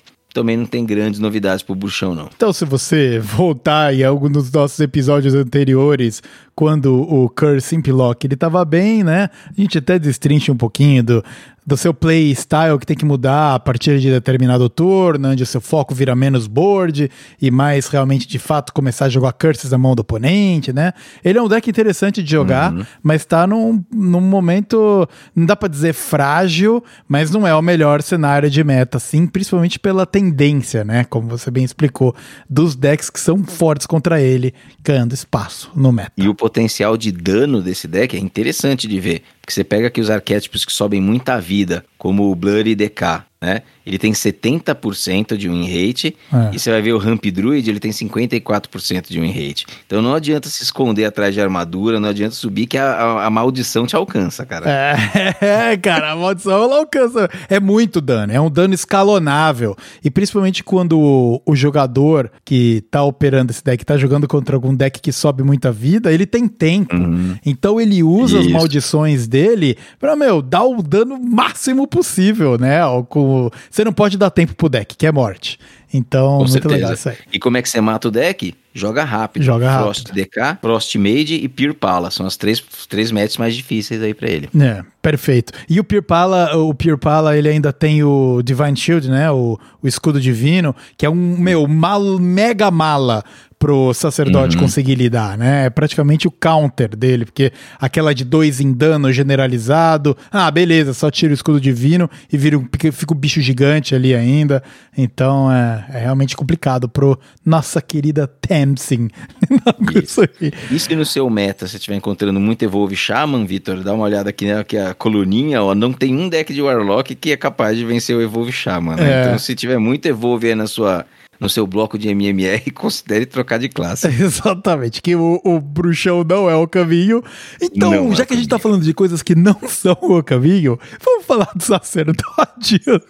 Mesmo depois de bumps e nerfs rolando para todos os lados, uh, os decks do nosso querido sacerdote continuam ruins, né? Continuam ruins, ele não é o caminho. É, assim, o Undead Priest... Né, que é o sacerdote que se baseia ali nesse, nessa nova shell aí de mortos-vivos, ele melhorou um pouquinho e ainda pode melhorar um pouco mais através de alguns refinamentos, não se encontrou ainda uma composição muito empolgante dele, mas pelo, pelo menos ele é jogável, né? Então o fato dele ser jogável já significa uma melhoria. Esse jogável, quando a gente olha do, do diamante em diante, é um jogável de quase quarenta e nove por cento. Então é aquele tier três assim que, poxa, com muita fé na luz, quem sabe viram um tier dois, uhum, né? Então, uhum. essa é a situação aqui do Undead Priest. Você vê a matchup spread dele aqui, né, Vitor? Favorecido contra o Blood Death Knight, uma match lenta contra um deck ruim. Contra um deck ruim, é basicamente a única aqui em que ele se tem, tem uma grande vantagem. Uhum. Aí você vai ver os outros decks que são mais bem estabelecidos e que tem participação, ele tá apanhando de quase todo mundo aí. É, tá mal posicionado também, né? Ele é bom contra quem não tem, não tá guiando meta nenhum. Então é complicado. Ele é bom contra quem é pior que ele. É, basicamente. Muito bem. É. Então, assim, os outros arquétipos, eles também estão meio complicados. Assim, o sacerdote controle é uma bagunça, né? Tipo, tá muito misturado ali, ainda não tá surgindo nada. quarenta e sete por cento de win rate. E o Blessed Priest, que era estabelecido, tá com um rate ruim agora, ele tá com quarenta e oito vírgula oito, ele não, não tá se recuperando, não se encontrou nesse meta, né, e era um, um deck ali, o Blessed Priest barra Naga Priest, né, que depois acabou sobrevivendo mais o Bless, era um deck bastante sólido até outro dia, né, a gente via é, bastante gameplay dele, e deu uma naufragadinha, né, deu uma naufragadinha e não tá conseguindo se encontrar. Quando você tem vinte e cinco por cento de win rate contra um Evolve Shaman que surgiu aí tomando meta de assalto, você tá passando um pouco de fome, né? Uhum. Quando você tem trinta e um por cento de win rate contra o Big Spell Mage, todo mundo já tá jogando redondinho porque o deck não muda nunca, é. Você também tá em dificuldades. Então o sacerdote, ele tá meio sem caminhos. Se houver algum caminho, alguma luz aí, né, pro Anduin, é com os Undead, né? Quem diria aí, o sacerdote aí... controlando os mortos-vivos aí. Pois é, pois é. E cai de novo no cenário mesmo que você opte por jogar com esse deck que ele é Tier três no momento, né? quarenta e oito é se encaixando no Tier três. Ele também é polarizado, né? Então, contra quem ele ganha, ele... Até que, na verdade, é o Blood. É o Blood, é isso. Ele é muito bom, mas pra quem ele apanha, na sua grande maioria, ele apanha feio. Então, é complicado pro... Uh, nosso querido sacerdote. E a gente estava falando de polarização, né? Em alguns, para alguns arquétipos aqui.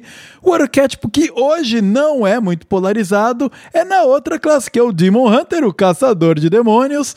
E ele tem a sua versão Fel, né? A Spell Fel, ela é bem equilibrada, né? E, e esse é um dos motivos que há algum tempo eu comecei a jogar bastante de Demon Hunter, que nesses metas mais recentes, ele pode, tirando agora o Quest, que ele era mega Mega Blaster, né?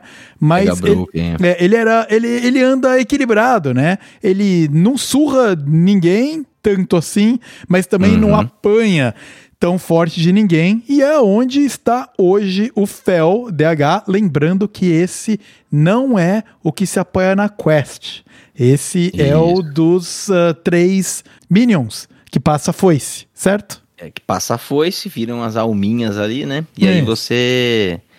você joga em função é, desses lacaios e em função do Jace, né? O Jace tá nos decks aí, e aí você tem as relíquias também. Então esse spell Demon Hunter, ele voltou a contar com o, o lugar, contar com as relíquias, contar com o Jace como finalizador. Então ele ficou um pouco mais lento, né? Ele ficou um pouco mais lento, mas ele tá bastante eficiente e é uma linha, assim, muito agradável do Demon Hunter de jogar, né? Eles, me, eles mexeram na quest... Passaram a quest da fase um, aumentaram em duas compras, para você poder fazer, passar para fase dois, para fase três, mas que é para obliterar a quest mesmo, é para essa quest não ver mais jogo. Eu acho que depois, quando rotacionar para o modo livre, eles devem reverter esse nerf aí, porque é um nerf muito pesado.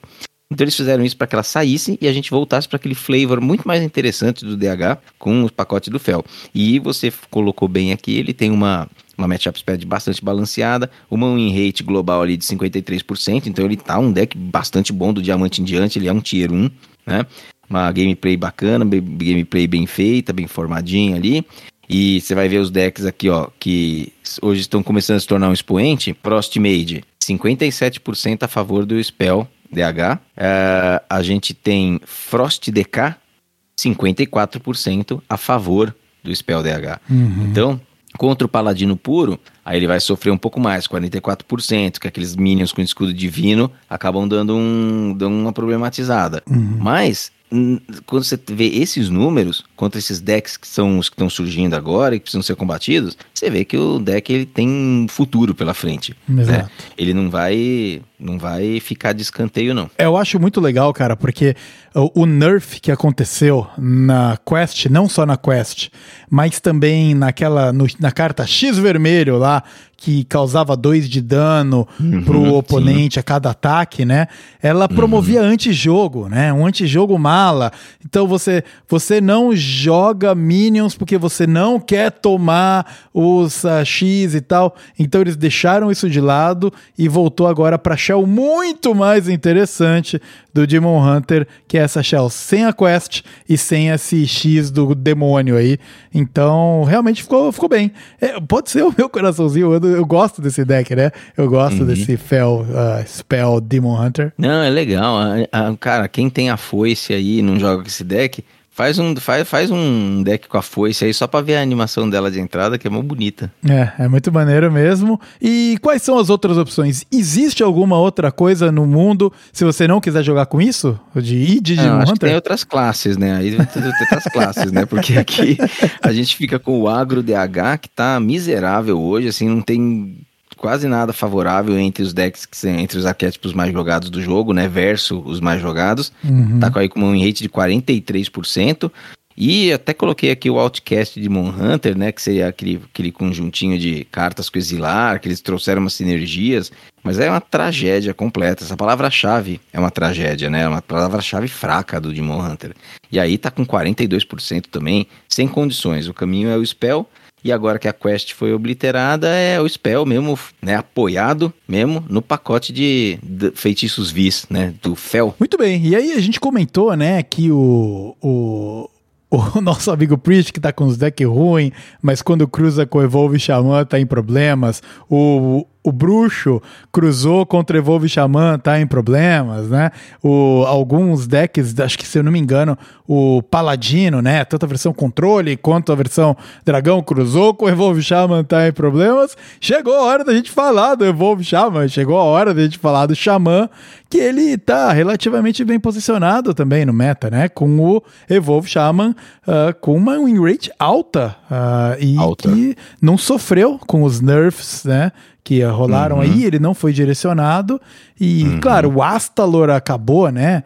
Uh, afetando ele. Não, mas nem roda Astalor. Não, não, não, não, é, não, não tem Astalor é, nele. Não tem Astalor. Na verdade, ficou melhor que o Astalor tenha perdido uh, fôlego, porque outros decks que usavam uhum. isso no final para segurar o último push do, do Evolve Xamã não estão mais na, na, na, na fita, né? Então, não. bom momento pro Evolve. É um bom momento, é um bom momento. E ele tem hoje um win rate de cinquenta e três por cento. A gente já falou aqui de outros arquétipos com win rate parecida, mas quando a gente vê a matchup spread dele, embora a gente tenha caselinhas aqui mais avermelhadas, são todas leves. Então a gente tá falando de matchups assim que cinquenta e dois, quarenta e oito, quarenta e oito, cinquenta e um, quarenta e nove, quarenta e oito, cinquenta e seis, sessenta e um, cinquenta e nove. Então ele tá muito bem posicionado. É, jogar com esse deck, você tem a impressão de que quase toda partida você pode, consegue ganhar, se você jogar direito.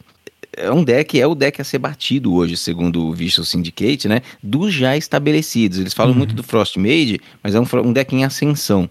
E o Evolve, ele é um deck que provavelmente ele não tem mais muito espaço para se não. desenvolver. A partir da hora que ele começar a ser counterado, ele cai.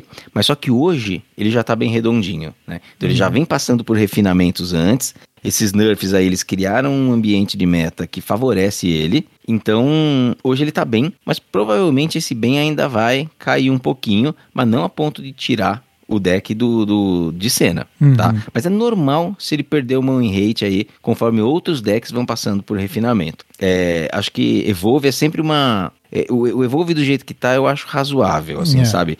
Ele não é tão R N G, assim, ele dá umas roubadas ali de mana ali com o Voldin algumas vezes, sabe? Uhum. Desce uns Colossal na cinco, sabe? Acontece umas coisas ali, né?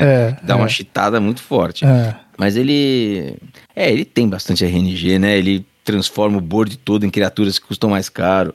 É, Evolve, Evolve é uma coisa complicada. Hum. Então, assim, se é o enrate dele começar a cair com o tempo, aí eu não vou nem achar muito ruim, não, sabe? É importante que um deck desses seja um tier dois, assim, sabe? Se um uhum. deck que tem esse tipo de jogo, é tier um sólido, começa a trazer um pouco de problemas. A gente já viu isso várias outras vezes no passado aí. É, ele não faz mal estar lá. Ele é ruim quando ele está lá direcionando o meta, né? Esse é o direcionando, grande, sabe? É. Se ele é o deck a ser batido e a é. popularidade começa a subir, fica lá. É. Aí começa a ser aquele, aquela participação meio alta que traz um nível de toxicidade ali grande, sabe? E um pouco de frustração. Uhum. Mas o Evolve Shaman aí, hoje... é uma das bolas da vez. O deck tá redondo, se aprender a jogar direitinho com ele, tiver as cartas, né? O deck é um pouco caro também, né? Esses xamãs têm essas características aí, são carões. Perfeito. Um que não é caro é o Xamã Murloc. Olha. Ele não é caro e ele também não ganha. Né? Então...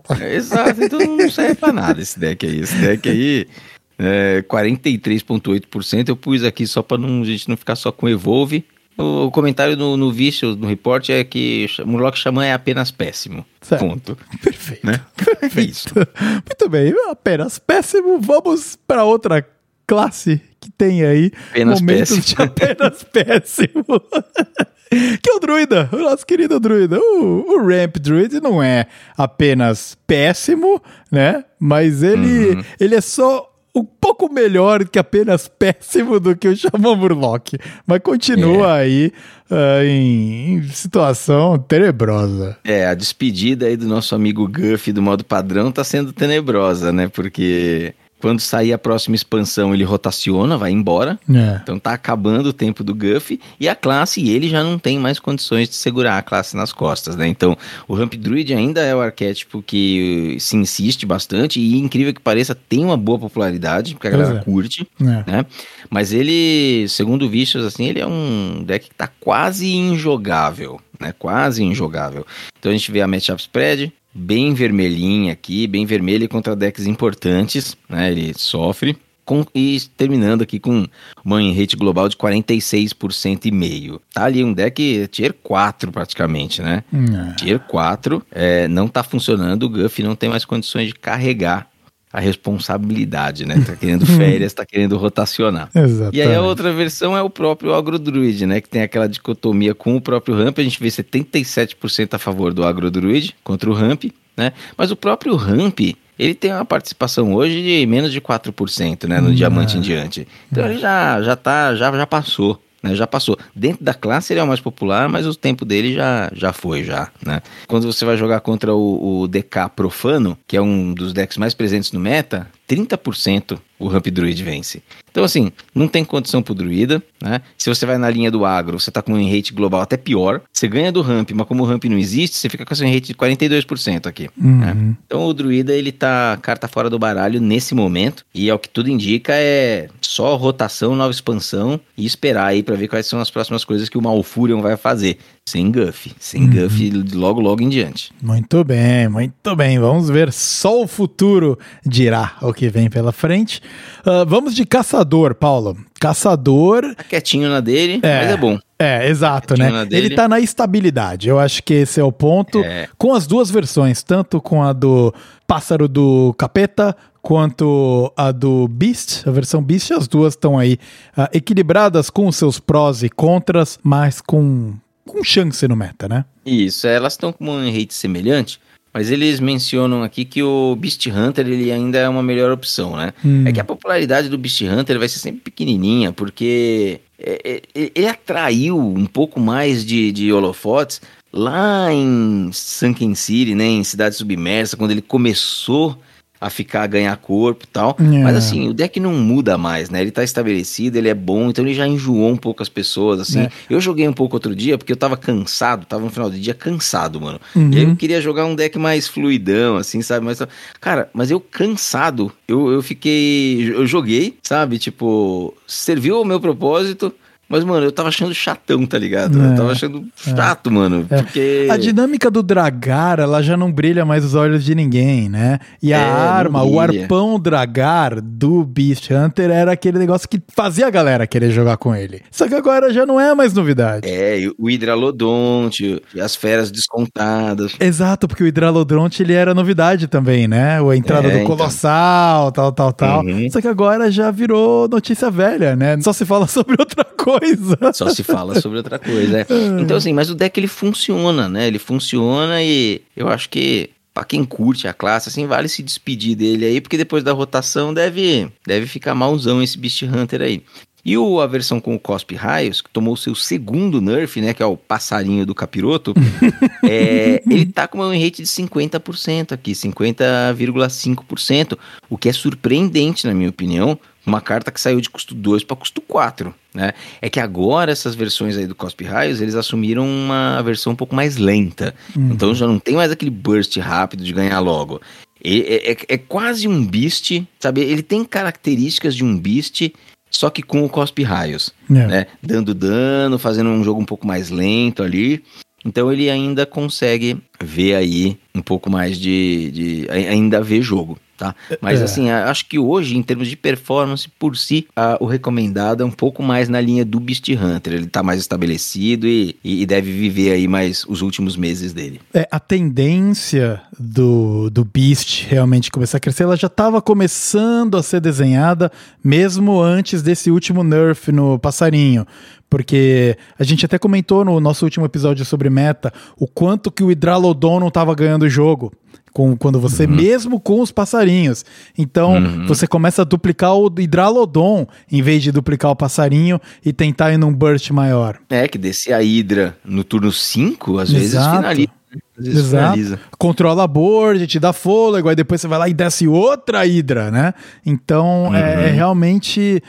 Já estava se desenhando e agora, com mais um nerf no passarinho, a, a, acabou, uhum, complicando para esse arquétipo, né? Acaba, começa a voltar a fazer sentido e pro shape de bestas, de feras, né? Uhum. De feras que... Acertou dessa vez, hein, mano? eu, tive um que corrigir, eu tive que corrigir.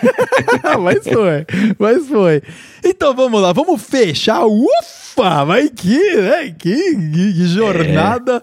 Vamos fechar, então, com o Guerreiro. O que, que nós temos aí no Guerreiro? Olha, o Guerreiro, assim, é, eles até no, no, no, no report, eles falaram assim, ó, a gente vai falar, a gente sabe que ninguém vai escutar a gente, mas o Enrage Warrior é bom, viu? Esse Enrage Warrior é bom, uhum, tem um enrage interessante, tá aqui com cinquenta e três por cento, né? Coloca ele ali, já numa divisão ali do Tier um. Só que a questão é que ninguém joga com isso daí, cara. Tem um vírgula zero quatro por cento de participação no meta, né? Do diamante em diante. E não, não deu liga. Não deu liga, sabe? É um arquétipo... A gente já teve Enraged Warriors no passado, que eram deles sim, assim, muito populares. O pessoal curtia. Quer dizer, ao menos mais populares do que esse. Esse aqui não deu liga, né? Agora, uma coisa importante que eles mencionaram é que agora, pós-patch, além do deck estar competitivo, que ele já estava antes... Ele tá conseguindo jogar com uma roupagem um pouco diferente, então ele não tá mais precisando se limitar somente àquela versão ultra agressiva, que até o Machado falava assim com um certo desgosto, tipo, ah, mano, a gente vai vomitar as coisas na mesa aqui, torcer pra não ser wipeado, né, é. e ficar, é, e ficar com, sem mão e sem board. Agora ele conta, né, com aquele suporte lá daquelas cartas de fogo, o arquétipo ele ficou um pouco mais lento, né, ele tem condições de fazer um jogo de outro estilo, se valendo da Shell também, de lacar os feridos. Então, esse arquétipo ele ficou um pouco mais interessante agora. Então, é boa em hate e talvez, para quem já tentou no passado e não gostou, vale a revisitar, né? Eu sou uma dessas pessoas, assim, ele tá na minha listinha aqui de decks que eu gostaria de jogar, porque eu não gostei do anterior, mas pode ser que esse daí me traga uma outra sensação, né? Então, fica a dica aí que, pra quem tá um pouco carente de Warrior, acho que esse deck ganhou uma nova roupagem e ele pode valer a pena. Quem continua no limbo é o Control Warrior, né? Porque, de alguma maneira, né, ali pela conjuntura do meta, as estatísticas do Guerreiro Controle pioraram, né? Então ele teve buffs, ele teve buffs, né? Reverteram parcialmente o buff na Nel, é, o nerf na Nel, né? Foi revertido parcialmente, mas a, a win rate do deck tá em trinta e seis vírgula cinco por cento, trinta e seis vírgula oito por cento, e você vê a matchup spread dele é terrível contra os arquétipos mais populares, assim, do meta, né? Ele vence, tem vantagem contra o Frost Mage e contra o Frost D K, que são os dois decks de burn que ele consegue subir a armadura e, e, e não morrer. Né? Uhum. Contra todo o resto ele tá desfavorecido, né? Uhum. Entre os mais populares. Então tá passando mal o Garrosh Controle aí. E o Guerreiro Ferido em Rage Warrior aí é uma opção aí com uma roupagem diferente. Falando aí do Guerreiro, cara, teve um buff que eu não consegui entender muito qual foi o racional dos caras, que foi a, a Remornia, a espada lá, que todo mundo quer usar, e eles simplesmente aumentaram um de, da, um de dano. Então, ela um continua ataque, lenta, né? Continua na mesma coisa, só que agora ela, em vez de ser quatro, ataque é cinco, o que não muda é, nada. A gente, não muda é, nada. A gente até brincou, né, porque... Sabe quanto que esse, sabe quanto que esse um de dano fazia a diferença? Nunca, porque Nunca. Você não joga a carta. Exatamente, cara. Exato. Você não joga a carta porque ela é cara. É.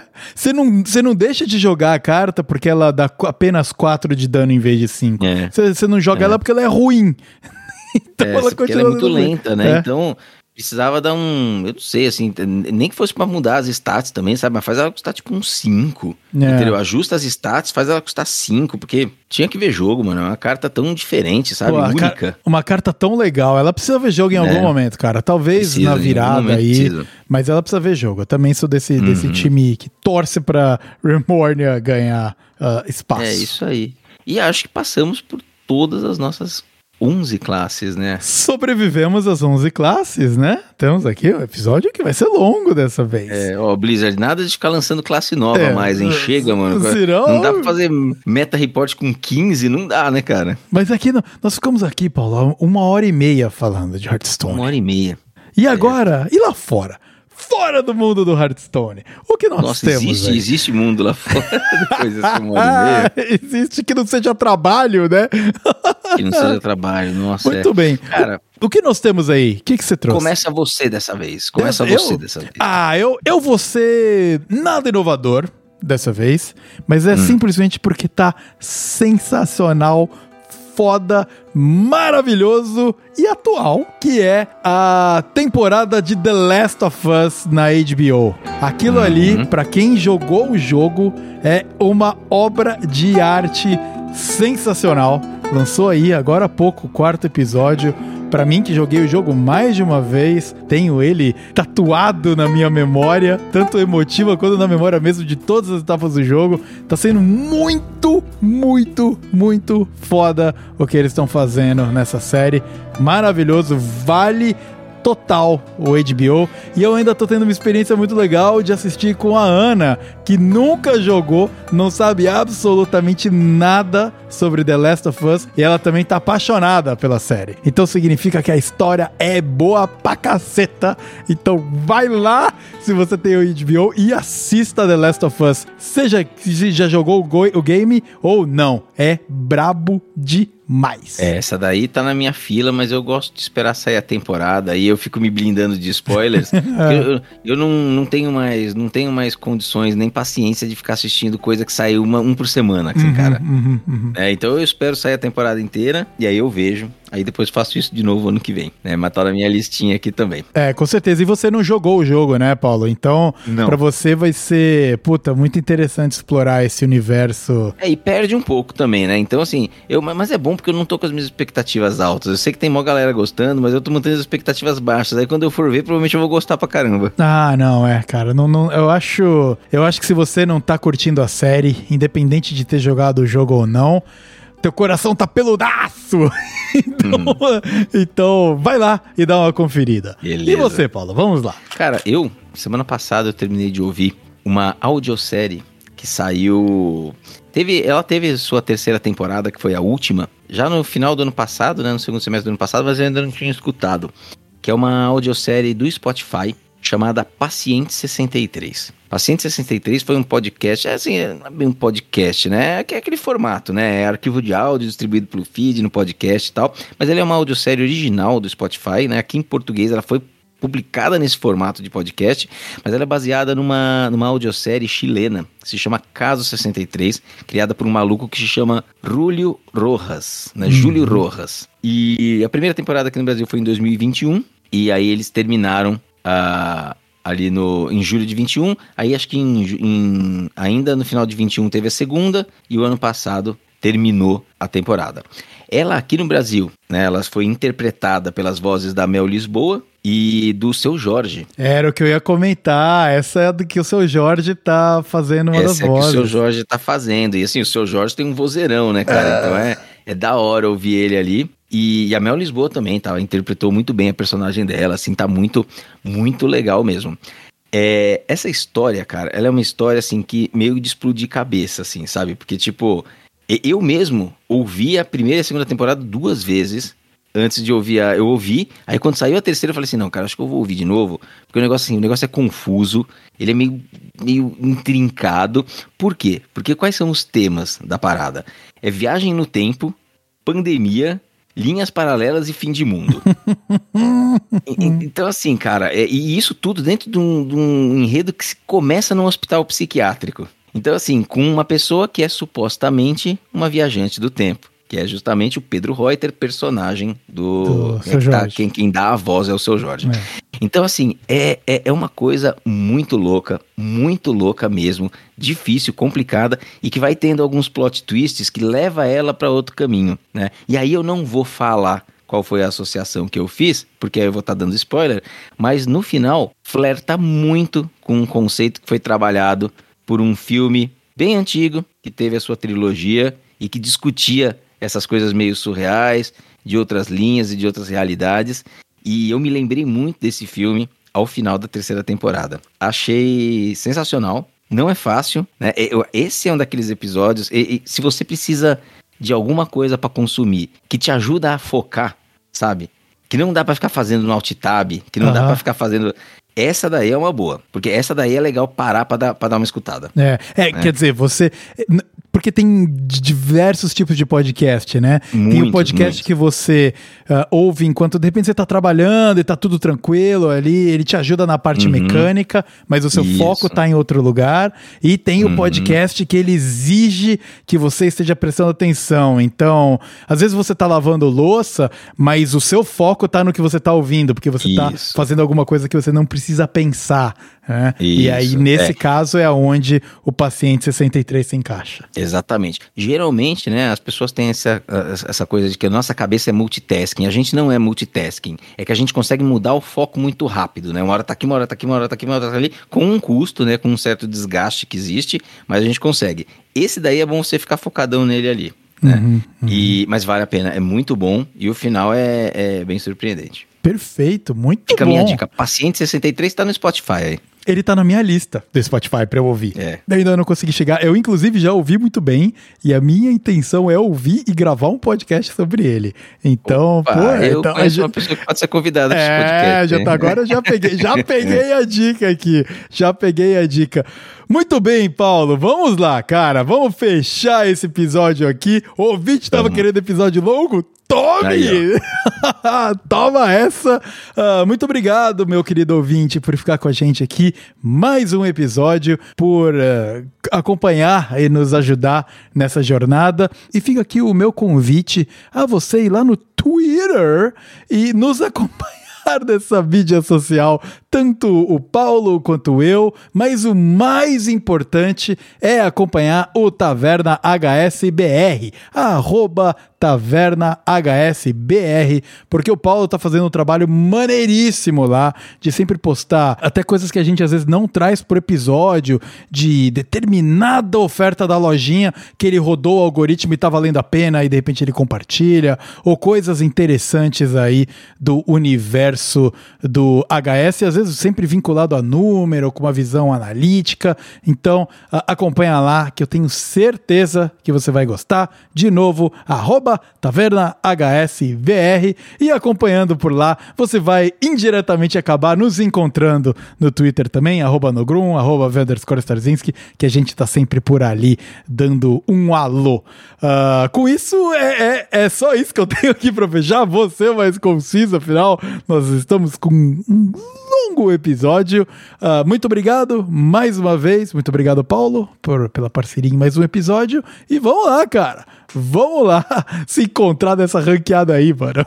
Beleza, é isso daí. E só lembrando, né, um recadinho que sempre a gente acaba esquecendo. Se você já vai lá no Twitter, lá dá uma engajadinha com a gente, aproveita e dá um retweet na postagem oficial desse episódio, que todo mundo que estiver dando esse retweet, depois tem a oportunidade de participar do sorteio, né? Quando a gente for sortear a nossa pré-venda, e as pessoas que já estão retweetando aqui, elas têm mais chances de vencer. Afinal de contas, estão participando aqui do nosso ecossistema, Vitor. Perfeito. E, e eu acho que é isso, cara. Episódio longão hoje, né? Falamos aí desse meta. As coisas não devem mudar muito até o mini set, mas o mini set ainda não tivemos nenhuma informação oficial, mas ele já deve estar se aproximando aí, coisa de no máximo quinze dias. A gente deve ter algumas cartinhas novas chegando no jogo. Não sabemos se isso vai mudar profundamente ou não. Nem sempre tem um impacto violento, né? Depende um pouco de que tipo de mini set que vem, mas pelo bem ou pelo mal, nós estamos com o nosso meta aqui já trabalhado, estamos com o meta no shape, né? E aguardando aí até a próxima expansão, ver o que vai acontecer, mini-set e expansão, porque temos muitos cards aí saudosos aí que vão rotacionar e vão embora. E quem vai embora também não vai rotacionar, nós não vamos rotacionar, mas nós estamos indo embora, né? Eu preciso dormir aqui, o Vitor ainda deve ter umas coisas para fazer lá na terrinha dele. Então, cara, muito obrigado aí pela tua participação novamente, né? O episódio aí... Outro episódio bacana, logo logo chegando o feed dos nossos ouvintes, e também um agradecimento especial aos nossos ouvintes, né, que ficaram com a gente até aqui, e a gente fica feliz de ser cobrado por episódios, porque a gente sabe que as pessoas fazem isso porque gostam da gente, né? Então tá aí, tá aí o episódio, espero que vocês tenham curtido, espero que vocês fiquem todos muito bem até o nosso próximo encontro, fiquem com muita saúde, e aí, vocês sabem onde nos encontrar, a gente vai estar sempre na ranqueada.